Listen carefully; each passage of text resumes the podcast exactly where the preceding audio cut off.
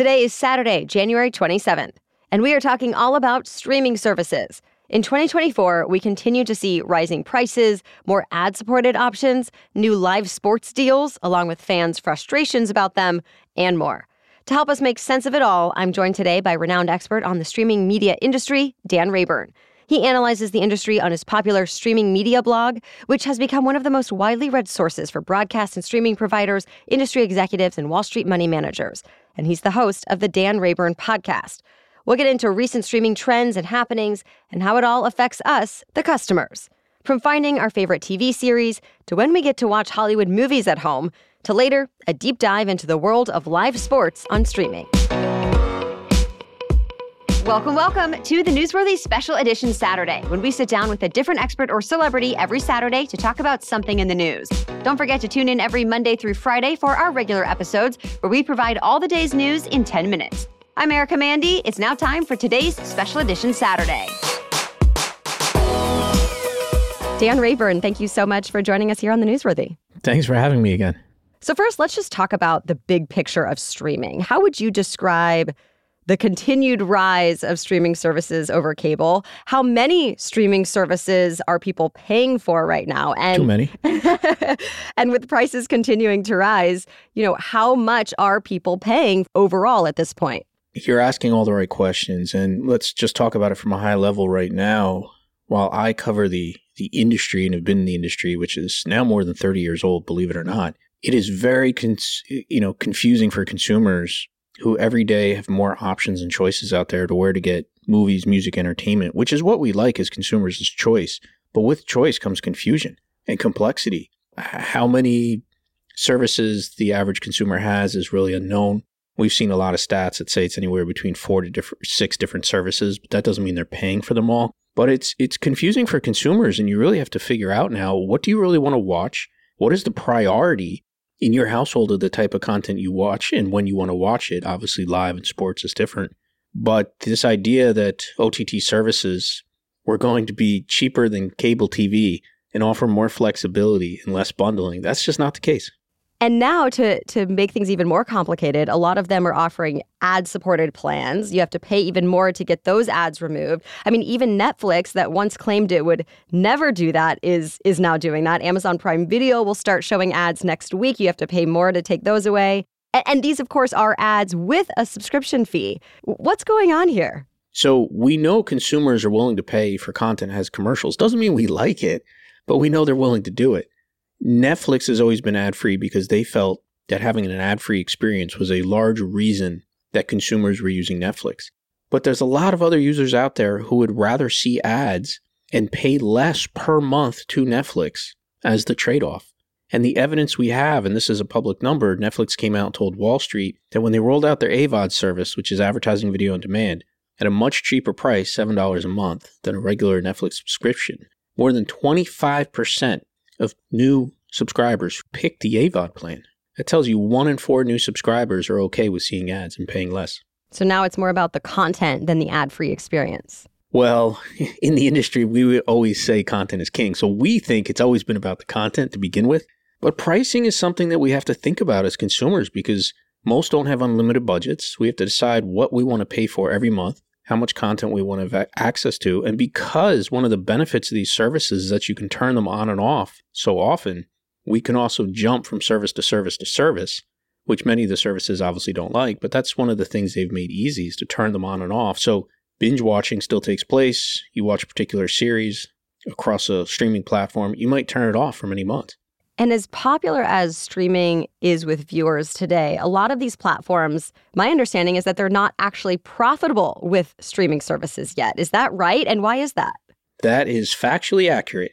Netflix is extremely profitable. Warner Bros. Discovery, Paramount, Disney, all their D2C services are losing a ton of money, except for maybe a quarter here or there for instance, ESPN Plus actually turned a very small profit last quarter, but not Hulu, not Disney Plus, just ESPN Plus. Some of these companies are blowing through so much money. To put it in perspective, in one quarter, Disney's direct to consumer service lost $1.1 billion in 90 days. It's a lot of money. So, why is that happening? And what does that really mean for consumers in the long run? Well, it means we're paying more, of course. Every single service out there you can think of has raised pricing at least once, if not two or three times in the last year, year and a half, two years. Some raise it every year like clockwork. And the reason the price is going up is because the largest cost to all of these services is content acquisition, licensing content, or creating content, original content creation. That is the biggest problem that they're having is content costs are so high. The other issue that really is a problem on their end, but it impacts all of us as consumers is Disney and some of these others came to the market, for instance, with Disney Plus, at such a low price that what they told us as consumers is we've got a lot of really great content, but you just shouldn't have to pay much for it. You know, Disney Plus, when it came out, if you bought it in a bundle, three year bundle that some Disney uh, members could do, they were paying about $4 a month locked in to three years. Why did Disney executives think they can make money on content that costs so much money to produce when you're spending $4 a month as a consumer? The numbers don't work. So then all of a sudden, what happened when all these companies started losing so much money? What they went and did internally was run the numbers and say, there's no way we can make this a profitable business over time unless we cut costs while at the same time we raise costs to consumers. And that's what they've done.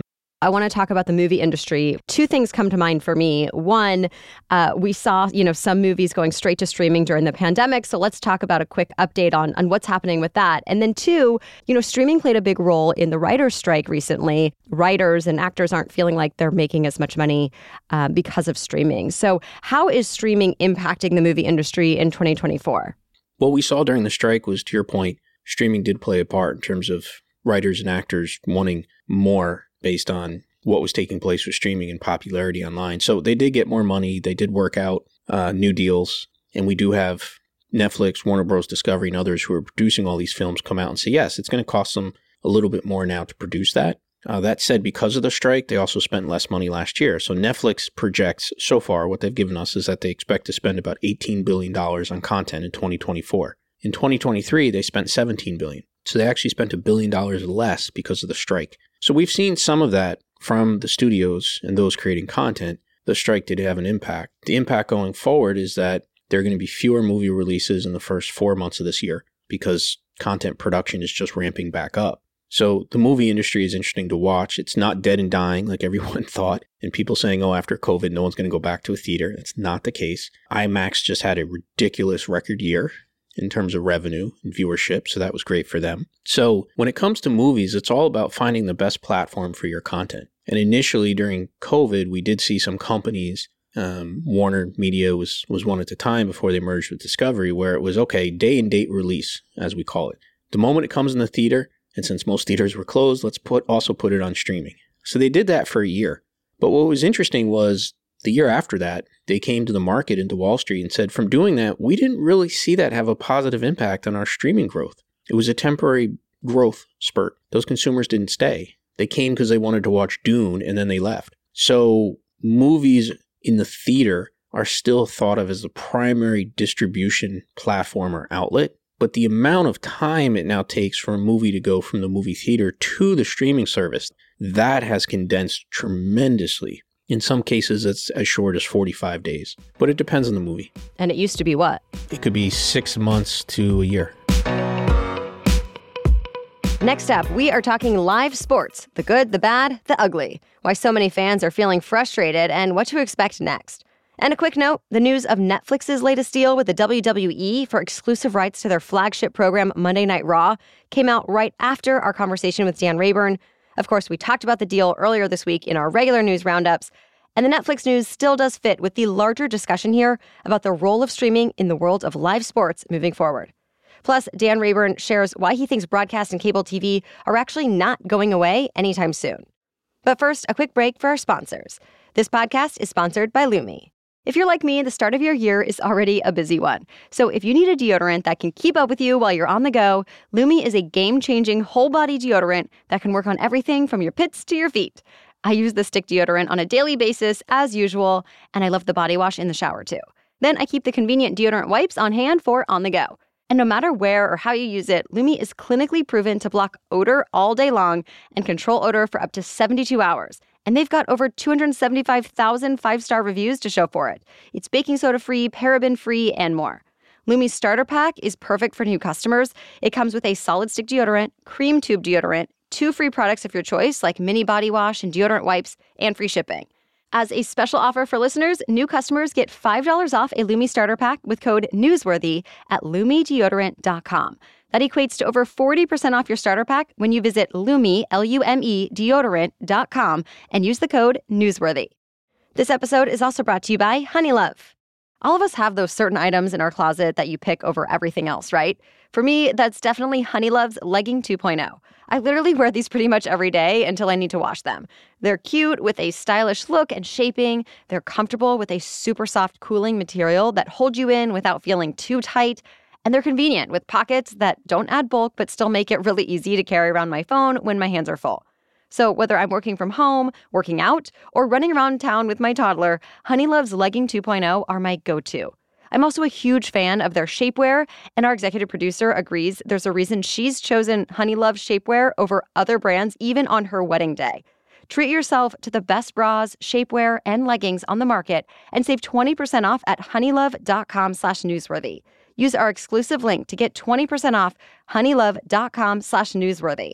After your purchase, they'll ask you where you heard about them. Please support our show and tell them we sent you. Start the new year with confidence thanks to Honeylove. Okay, now back to our conversation. So let's talk about sports. It's getting a lot of attention in the streaming world right now, and it's really one of the few types of content, if not the only one, that gets people to watch live still. Um, we've got Amazon Prime Thursday Night Football. A couple of games recently were only available on the less popular Peacock, which I know frustrated a lot of fans. What's going on with sports and streaming, and, and what do you think the future holds? Man, sports is an absolute nightmare for fans right now. It is a mess. And unfortunately, the reason it's a mess is that the sports leagues as a whole, almost all of them, do not care about the fan. Let's just come out and say it.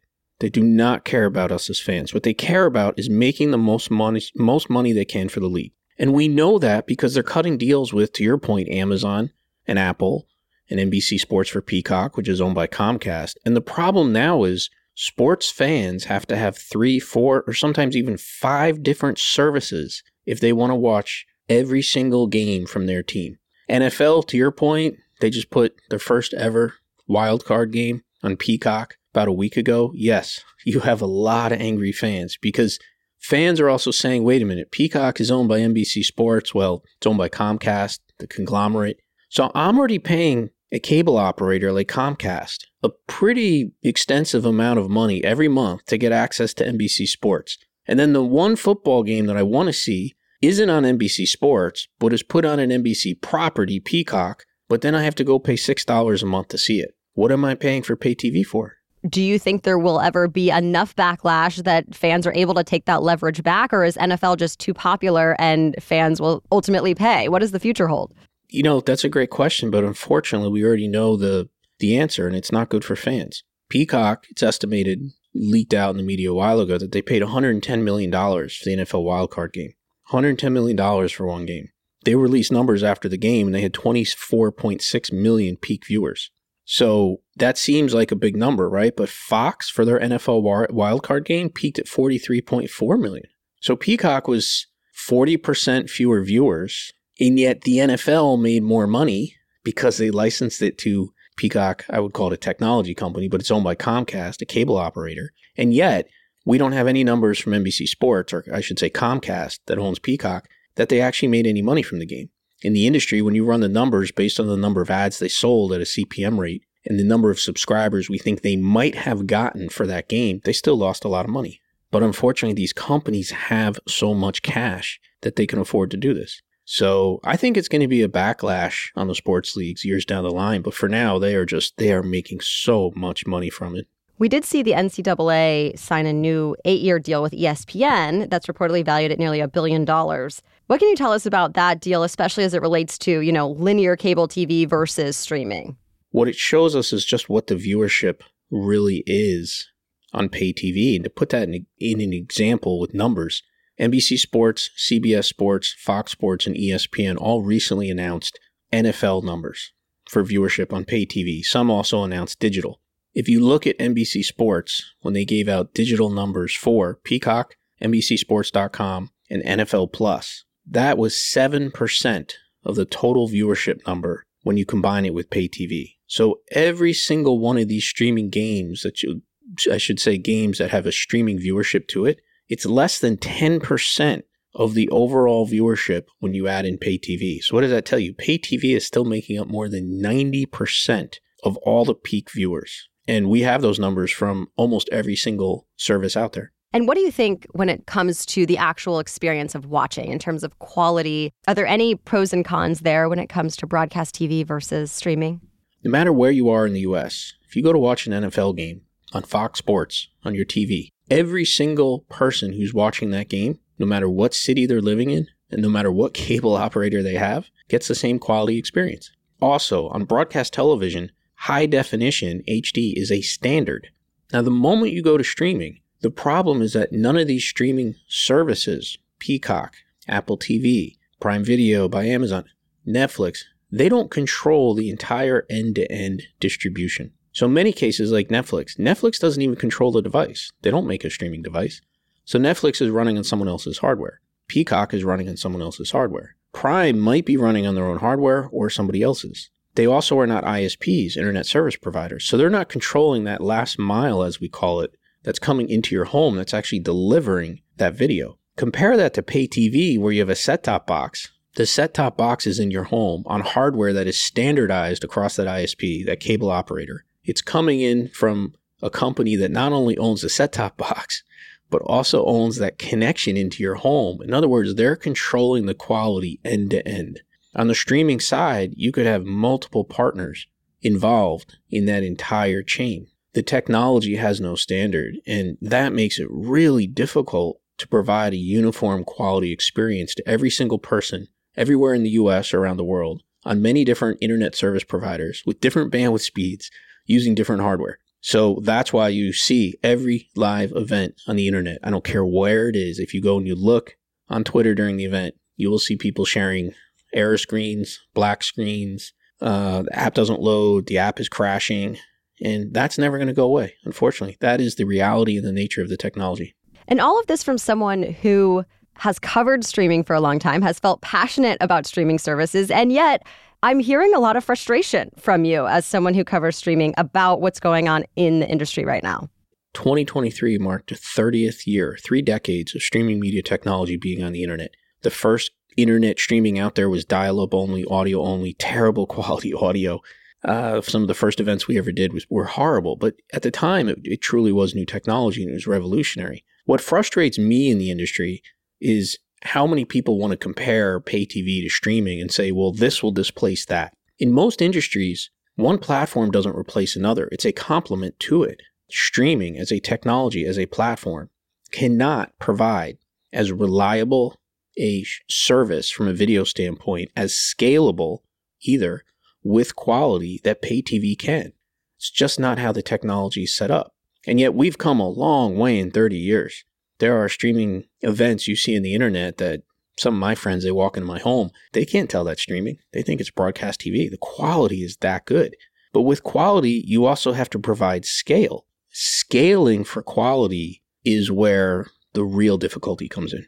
Final thoughts about streaming in 2024 as we wrap up this conversation today. I always think the best thing to do is just sit down and talk about what content is most important to you and then figure out what your budget is. And then from there, decide what's worth paying for. And also remember, if you don't like it, cancel it. You don't have to sign up for a whole year. Very flexible. So before we wrap up today, we do want to share the NFL's response to that backlash it received for its decision to air a wildcard game on Peacock. The league posted to X that the game between the Kansas City Chiefs and the Miami Dolphins did air on free broadcast TV in their home markets. And an NFL spokesperson said in part, quote, the NFL's media strategy has been to make our games available in as many ways as possible to meet our fans where they spend their time. As streaming video becomes commonplace, we are increasingly expanding the digital distribution of NFL content. All right, that should do it for us today. Thank you to our guest, Dan Rayburn, for sharing his insights on all things streaming. Check out new episodes of the Dan Rayburn podcast available every week and go to streamingmediablog.com for more of his analysis.